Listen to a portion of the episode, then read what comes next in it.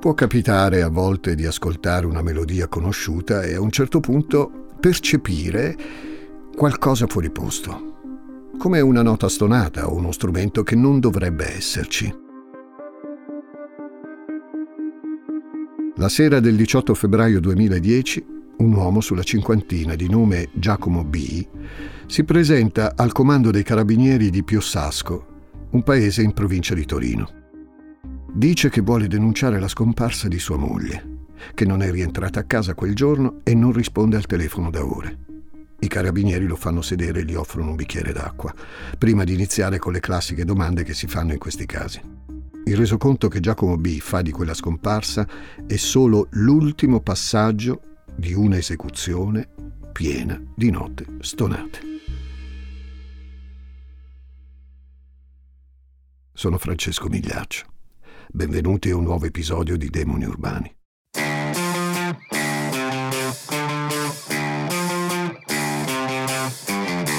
Gli ascoltabili presenta Demoni Urbani, il lato oscuro delle città.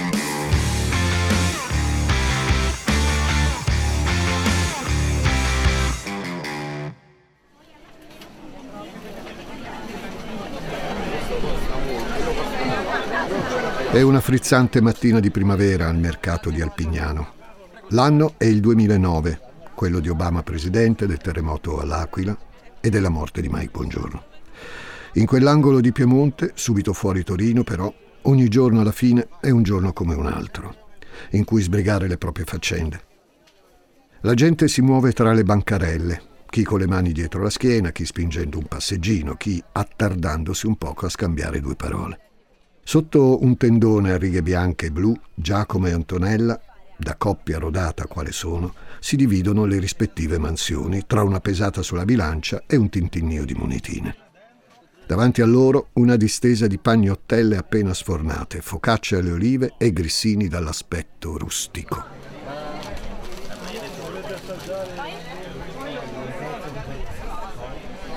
La bancarella del pane è una delle certezze del quartiere nei giorni di mercato e Giacomo e Antonella sanno amministrarla con la mano sicura di un presidente e di una first lady in chiave paesana. Lui, pizzetto brizzolato e sguardo da buono, lei chioma ossigenata dai ricci selvaggi e sorriso aperto. Sono volti ormai ben noti nelle case della cintura torinese. Giacomo fa cenno alla compagna di servire un cliente al posto suo mentre risponde al telefono. È sua madre che, come a volte accade, gli chiede se gentilmente può tenerle da parte due o tre ciabatte morbide, che lei e il papà sono rimasti senza e per pranzo mangeranno gli agnolotti al sugo. Giacomo annuisce dicendole che la saluta Antonella e che sta già mettendo in salvo i panini più caldi e morbidi del banco. Una cliente strizza l'occhio ai due esclamando una bella fortuna avere i panettieri in famiglia. Eh sì, una bella fortuna.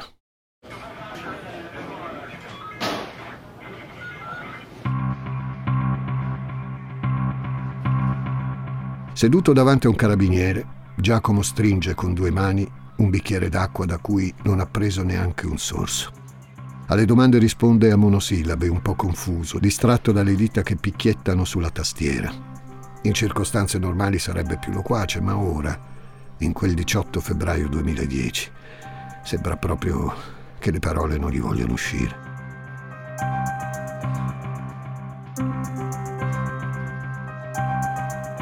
Alle agenti racconta che non è mai capitato che sua moglie sparisse da casa in quel modo. L'ultima volta che l'ha vista è stata la mattina stessa, quando lui è uscito sul presto con la figlia maggiore per andare a Venaria ad allestire la bancarella. Poi si sono scambiati qualche messaggio del tipo cosa vuoi da mangiare a pranzo e cose così. Dopodiché sa per certo che ha accompagnato la figlia più piccola all'asilo e ha fatto la spesa. L'ultimo suo messaggio lo ha ricevuto all'una meno un quarto ed è lì che sono iniziate le stranezze. Il messaggio infatti recitava Vai tu a prendere il bambino, che io me ne sono andata. Bambino? Ma il bambino da andare a prendere sarebbe una bambina. C'è anche un figlio maschio, certo, ma ha 13 anni ed è già da un pezzo che torna a casa da solo. E comunque è strano pure che sua moglie parli dei figli senza chiamarli per nome.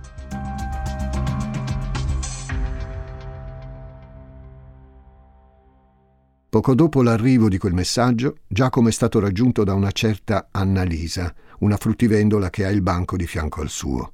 La donna gli ha portato un borsello bianco, dicendogli che lo aveva lasciato lì per lui una signora mai vista prima. Dentro, Giacomo ci ha trovato un biglietto scritto da sua moglie, insieme alle chiavi della macchina e alle indicazioni per recuperarla. Il biglietto recitava Me ne vado con il mio amore. I ragazzi capiranno.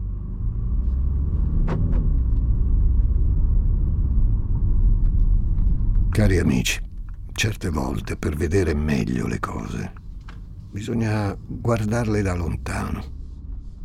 Torniamo per un momento nel 2009, circa un anno prima che Giacomo si presenti al comando dei carabinieri. La macchina di Antonella avanza tra una serie di villette di varie forme e colori, i fari che fendono la bruma delle prime ore della sera. 600 metri più su, l'abbazia nota come Sacra di San Michele svetta severa sopra il borgo, arroccata sulla cima di un monte. Di giorno, col sole, viste dall'alto le case di Sant'Ambrogio di Torino, sembrano una folla di fedeli riunita ai piedi della chiesa, come sotto un pulpito la domenica mattina. Stasera però, avvolto nella nebbia che lo separa da tutto il resto, il paese pare solo un paese fantasma. Ad Antonella, comunque, non importa.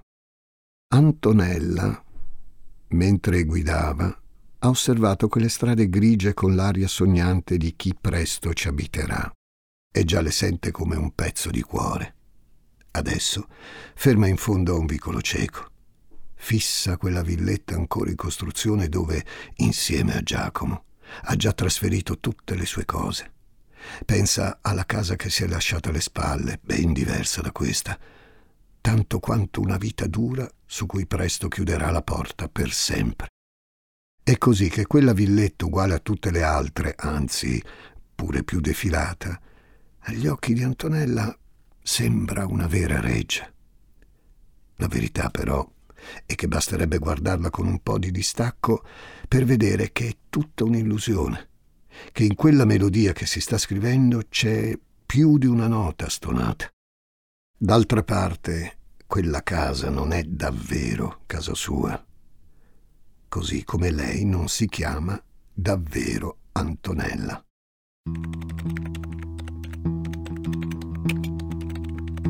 Dopo un'ora di conversazione per la prima volta, Giacomo si interrompe e beve un sorso d'acqua dal bicchiere che ha tra le mani. I carabinieri intanto si appuntano le ultime informazioni che ha fornito. Secondo l'uomo, la grafia del biglietto è senza alcun dubbio quella di sua moglie, ma è totalmente da escludere che sia scappata con un amante. Racconta poi di aver guidato fino a Villarbasse per raggiungere il punto dove, secondo il biglietto, si trovava l'auto di sua moglie. E lì, effettivamente, vicino al campo sportivo, era parcheggiata la Renault Scenic di colore verde che hanno da qualche tempo. Anche in questo caso, però, Giacomo ha notato delle stranezze.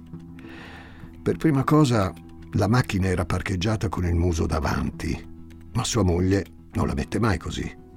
Poi il sedile del guidatore era tutto spostato indietro quando chiunque la conosca sa che per la bassa statura se ne sta sempre appiccicata al volante.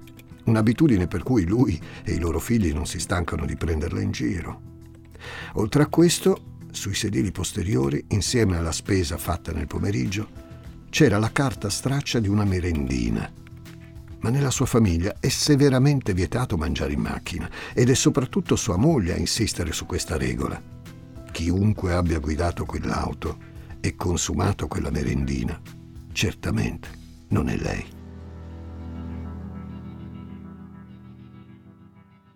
Come vi dicevo, a volte occorre guardare le cose un po' più da lontano. È il dicembre del 2009, pochi mesi prima della scomparsa di Marina. Rientrato da una lunga e faticosa giornata di lavoro, Giacomo se ne sta in piedi sulla porta di casa il cappotto e l'odore di farina ancora indosso, a guardare i figli che appendono le lucine di Natale. Poi una voce dolce lo raggiunge, quella di sua moglie, che gli viene incontro per salutarlo. Frangetta scura, occhi vispi e fisico minuto, Marina, d'improvviso, gli sembra uguale alla ragazza che era quando si sono conosciuti. Lei sorride e gli dà un bacio sulla guancia. Presto partiranno per un viaggio loro due soli, come non facevano da tanto tempo. È Natale, la loro famiglia è unita più che mai e tutto va bene. Nel frattempo, a neanche 20 chilometri di distanza, qualcun altro si prepara alle feste, guardando a un futuro più sereno. Nel calore della nuova casa, a Sant'Ambrogio, Antonella se ne sta sul divano a guardare Beautiful, di cui da anni non perde una puntata. Osserva l'albero addobbato, il centrotavola rosso e oro, la stella di Natale vicino alla finestra. Sembra tutto pronto, ma c'è sempre un pezzo che manca, il più importante. Una sedia resta una sedia, cantava Dionne Warwick, anche se nessuno c'è seduto sopra. Ma una casa non è una sedia, e una casa non è una casa se non c'è nessuno lì con te in quella casa manca Giacomo.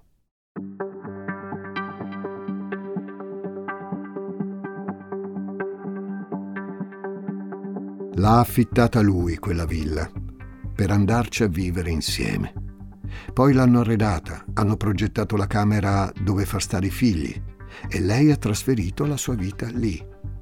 Poi però Giacomo ha fatto un passo indietro ha iniziato a dire ad Antonella che sua moglie sapeva tutto, che avevano intenzione di riprovarci e che in effetti non se la sentiva di gettare all'aria un matrimonio così importante, con i tre figli di mezzo. Antonella ha dovuto trovarsi un altro lavoro, lontano dalla bancarella del mercato dove era stata assunta due anni prima. Ma intanto la casa è lì, i mobili che hanno scelto insieme pure, e tutte le promesse fatte nel corso dei mesi ancora non puzzano di vecchio. No. Antonella non può credere che Giacomo parli sul serio. E se è così, lei di certo non se ne starà a guardare.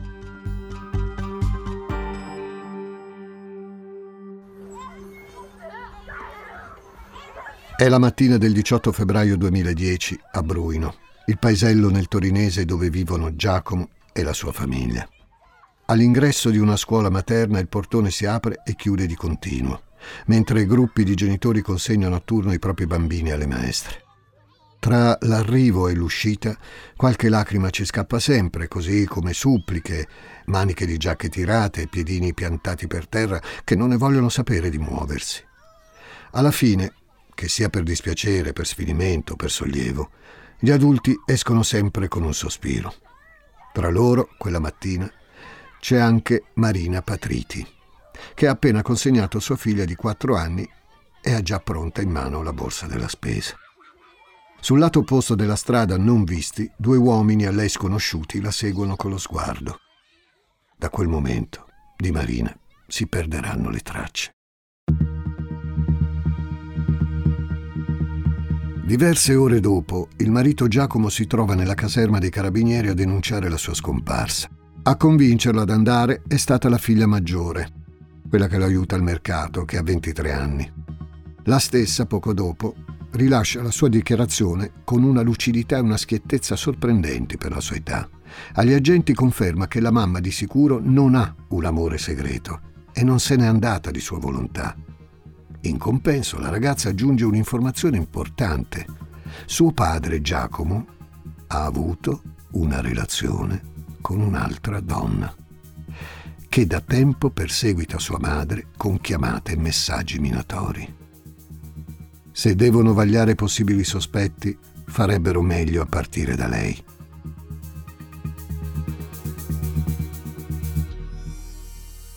I carabinieri e la protezione civile cominciano le ricerche nei boschi della zona, ma decidono di non diffondere subito la notizia della scomparsa.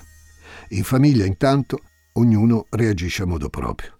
La figlia maggiore di Giacomo e Marina affigge dei volantini per tutto il paese con una foto recente della mamma e i numeri da chiamare in caso di avvistamento. Dietro di lei, Guglielmo, il nonno materno, si prodiga a strappare quegli stessi volantini perché non accetta che sua figlia sia un volto sui muri, che la gente guarda a sbiadire mentre passa. Intanto le ore diventano giorni e i giorni settimane. La procura di Pinerolo apre un'inchiesta sul caso, non escludendo neppure l'ipotesi di omicidio. Per un momento si valuta una questione di soldi, perché viene fuori che il padre di Marina di recente ha venduto dei terreni, lasciando il ricavato a lei e ai suoi fratelli. In pratica Marina ha sul proprio conto circa 600.000 euro, che però non sono stati toccati da nessuno e nemmeno risultano altri movimenti sospetti. A quel punto, escluso il movente economico, resta quello passionale, no? Così arriva il momento di indagare su quella donna che stava con Giacomo.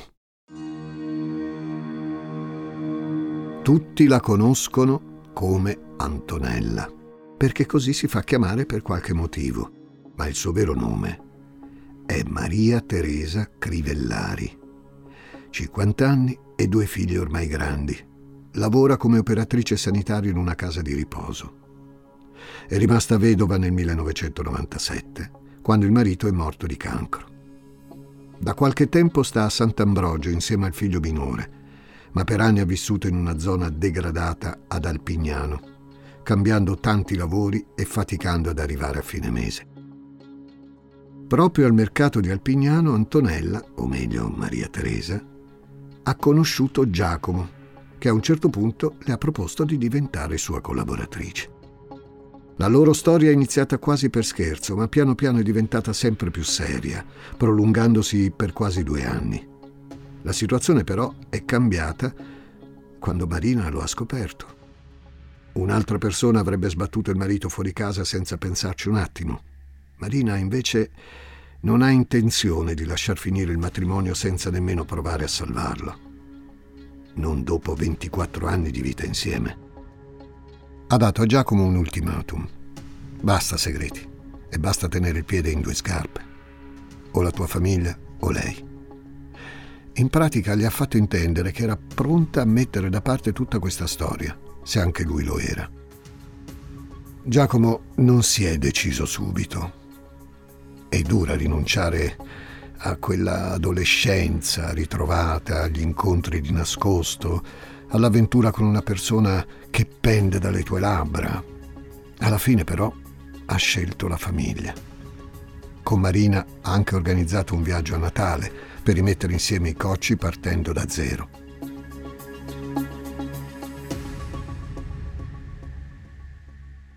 Non ha messo in conto però che dall'altra parte c'era una seconda donna, ugualmente determinata a non perdere ciò che considerava suo.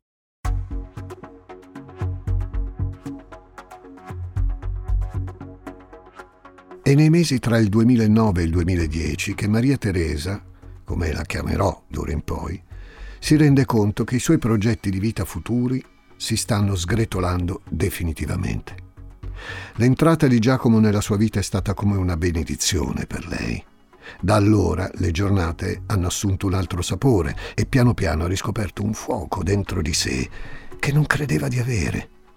Per due anni lei e quell'uomo hanno lavorato fianco a fianco per poi consumare la loro passione in segreto nel tempo che lui riusciva a ritagliarsi lontano dalla famiglia. Si incontravano nella misera stanza da letto di Maria Teresa, dentro una casa che all'inizio lei si vergognava pure di fargli vedere. Per due anni, insomma, le giornate della donna sono state scandite dalla presenza di Giacomo. Tutto ruotava attorno a lui e senza di lui niente aveva senso.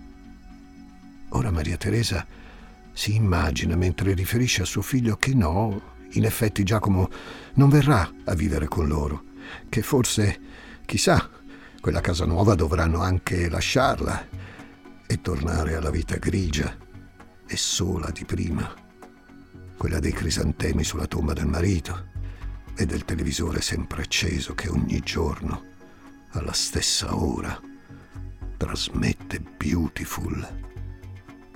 Questa è un'ipotesi che Maria Teresa Crivellari non è disposta ad accettare.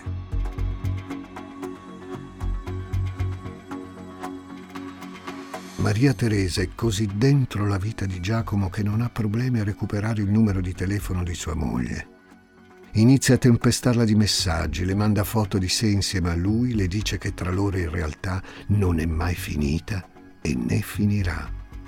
Tutto questo Marina lo confida alla figlia, che può sostenerla più di quel marito che ancora non sa se perdonare del tutto. Lei segue tutta la storia, compresa l'ultima minaccia di Maria Teresa a Marina, in cui scrive Prima o poi sarai tu a metterti da parte.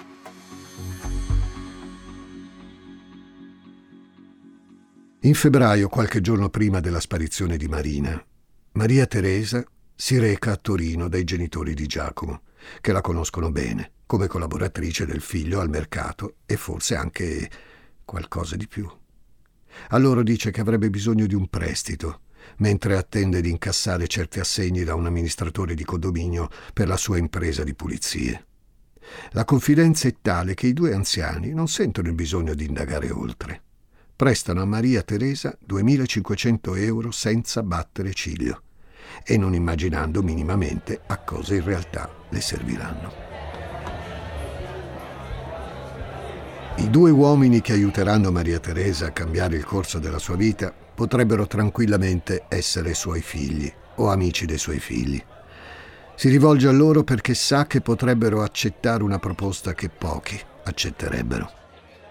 Si chiamano Andrea Chiappetta e Calogero Pasqualino e hanno rispettivamente 37 e 27 anni. Maria Teresa li incontra al Playgame, un locale vicino alla sua vecchia abitazione di Alpignano punto di ritrovo dei giovani e meno giovani del quartiere. I 2500 euro sono per loro, perché accettino un lavoro che in realtà non ha prezzo.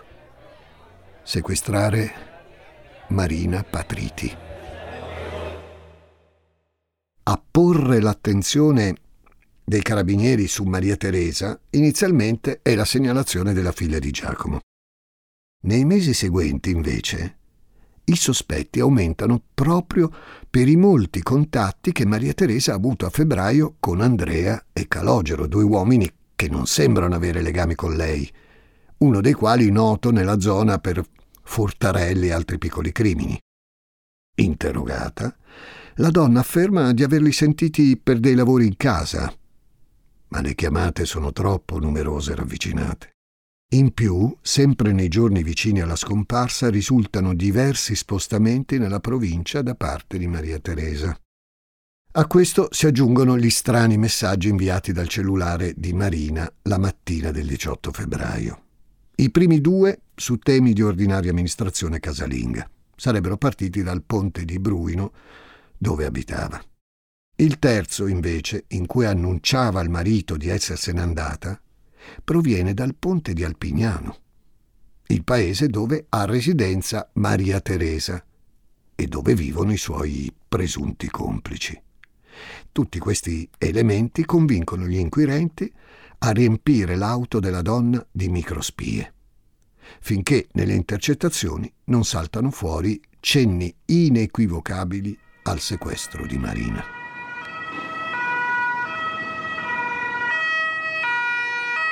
Il 5 novembre 2010 all'alba, i carabinieri del comando provinciale, coordinati dal procuratore di Pinerolo, circondano la via dove abitano Andrea Chiappetta e Calogero Pasqualino e intorno alle 7.30 li portano via in manette. Maria Teresa la raggiungono più tardi perché è impegnata nel turno di notte con l'impresa di pulizie. Tutti e tre sono accusati di concorso in sequestro di persona, omicidio volontario e occultamento di cadavere. La svolta nelle indagini colpisce molto i giornalisti, ma soprattutto la gente della provincia torinese. Tanti frequentatori dei mercati erano convinti che Giacomo e Maria Teresa, detta Antonella, fossero marito e moglie. Dopo una notte in carcere, Chiappetta e Pasqualino ammettono di aver avuto un ruolo solo nel sequestro di Marina Patriti, facendo anche supporre il coinvolgimento di una quarta persona. Gli inquirenti danno per morta Marina con sempre maggiore convinzione, anche se c'è ancora da capire come sia morta e soprattutto dove si trovi ora. C'è una sola persona che può fornire tutte le risposte. Maria Teresa Crivellari. E alla fine Maria Teresa parla.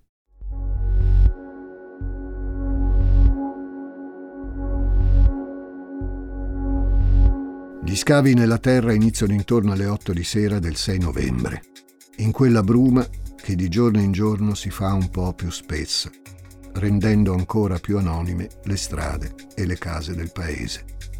Dopo qualche ora, la sagoma di un corpo è ben distinguibile tra le luci incrociate delle torce e dei fari delle auto. Indossa gli stessi abiti e gli stessi stivali di quando è sparita e ha la testa avvolta in un sacchetto di naino. È Marina Padriti, sepolta nel giardino di casa della propria rivale, all'ombra di un folto cespuglio.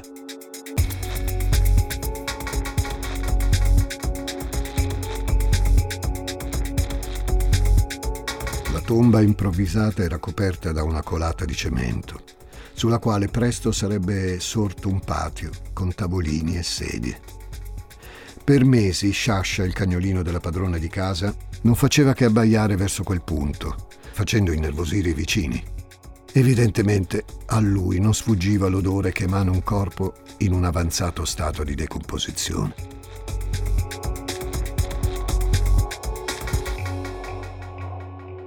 La mattina di quel maledetto 18 febbraio, i tre si accordano per seguire gli spostamenti di Marina. Andrea e Calogero la seguono fuori di casa, poi nella sua tappa alla scuola materna e poi ancora all'uscita dal supermercato. Quando passa in una zona appartata, le si affiancano e, fingendo di avere una pistola nascosta nel giubbotto, la convincono a salire in auto con loro. Vicino al campo sportivo di Villarbasse li aspetta Maria Teresa. I tre lasciano lì la Renault di Marina e la fanno salire sulla propria macchina con cui raggiungono la casa di Sant'Ambrogio. La povera Marina viene poi sbattuta e rinchiusa nel garage. Ed è qui che Andrea e Calogero se ne tornano a casa, incassati i soldi del lavoro.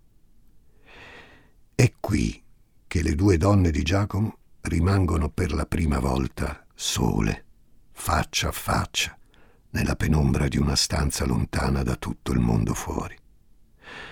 Cosa si dicono le due donne e cosa accade davvero in quella stanza? Tuttora non è chiaro. Maria Teresa dichiara di aver drogato Marina con un cocktail di farmaci. Precisa di non averla costretta a bere, ma di aver aspettato che le venisse sete per disciogliere il veleno in un bicchiere d'acqua. È in questo stato di offuscamento che Marina ha dovuto scrivere il biglietto che poi è stato recapitato a Giacomo, motivo per cui la grafia risultava incerta e tremolante. Poi Maria Teresa è uscita di casa e al suo ritorno ha trovato Marina morta, il capo reclinato sul petto, con del liquido che usciva dalla bocca. Le ha coperto il viso con un sacchetto e poi l'ha sepolta nel giardino sul retro. Questa versione di Maria Teresa è accolta con molta diffidenza dagli inquirenti. L'esame tossicologico fa luce sulla parte più scientifica, decretando che Marina è morta per soffocamento. Quindi no, il cocktail di farmaci non era stato letale e il sacchetto è stato usato con ben altre intenzioni che non fermare la fuoriuscita dei liquidi. Si decide inoltre che è impossibile che la Crivellari abbia fatto tutto da sola. E infatti, già prima delle sue dichiarazioni, è stata fermata un'altra persona. Alessandro Marella, suo figlio, di 21 anni. Si presenta davanti al PM in felpa nera, jeans, capelli cortissimi e con uno sguardo smarrito che lo fa sembrare ancora più giovane dei suoi vent'anni. All'inizio si sforza di tenere duro, ma dopo sei ore di interrogatorio scoppia a piangere e cede. Conferma di aver scavato lui la fossa sfruttando la sua esperienza come muratore. Nega invece di aver saputo a cosa servisse e quindi di averci gettato il corpo di Marina, ma la sua versione è smentita dalle parole di Andrea Chiappetta. Dopo la partenza di Andrea e Calogero, Maria Teresa non è rimasta del tutto sola a occuparsi di Marina. Alessandro ha fatto da carceriere, sorvegliando l'ingresso del garage anche in un momento in cui sua madre si è assentata. E più tardi l'ha aiutata a seppellire il corpo e ricoprirlo di cemento. Qualunque cosa, purché mamma sia felice.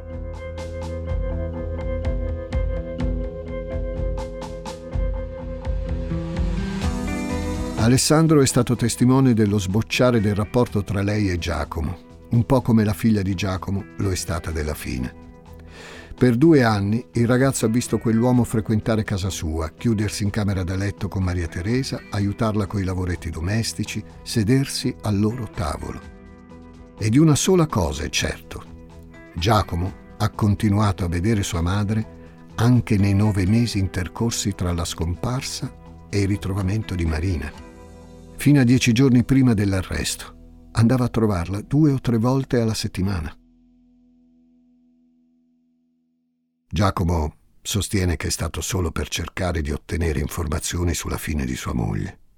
Dichiara anche di aver sentito Maria Teresa due o tre volte lo stesso giorno della sparizione. Ma alla procura risulta che i due ex amanti il 18 febbraio si siano scambiati nove telefonate di cui un paio durate circa mezz'ora. Durante alcune conversazioni l'uomo ha anche usato una scheda SIM inizialmente sconosciuta agli inquirenti. Ti ho amato alla follia e mi sono sentita amata nel modo più dolce del mondo. Solo ora però mi rendo conto che per ascoltarti ho distrutto la mia vita, quella di mio figlio e quella dei tuoi figli. Con queste e tante altre parole, Maria Teresa interviene nel processo che la vede imputata di sequestro, omicidio volontario e occultamento di cadavere. Lei che si faceva chiamare con un nome che non era il suo, che si è sentita moglie senza essere moglie e che ha pensato di toccare un futuro impalpabile. Soprattutto dopo che viene arrestato suo figlio, la donna cerca di trascinare a fondo anche l'ex amante, indicandolo come suo unico complice. Tuttavia l'ipotesi di un coinvolgimento di Giacomo nell'omicidio è subito scartata e anzi Maria Teresa si trova ad affrontare anche un'accusa di calunnia. La sentenza definitiva della Cassazione arriva nel 2014. Ad Andrea Chiappetta sono dati 16 anni, ad Alessandro Marella 15 e a Calogero Pasqualino 12. Infine, per Maria Teresa Crivellari si conferma l'ergastolo. La stampa l'ha soprannominata l'amantide di Bruino, anche se per l'esattezza l'amantide religiosa è solito uccidere il proprio compagno senza ferire altri. Ma in una storia così sbagliata e piena di note stonate, questa certo è l'imprecisione più irrilevante.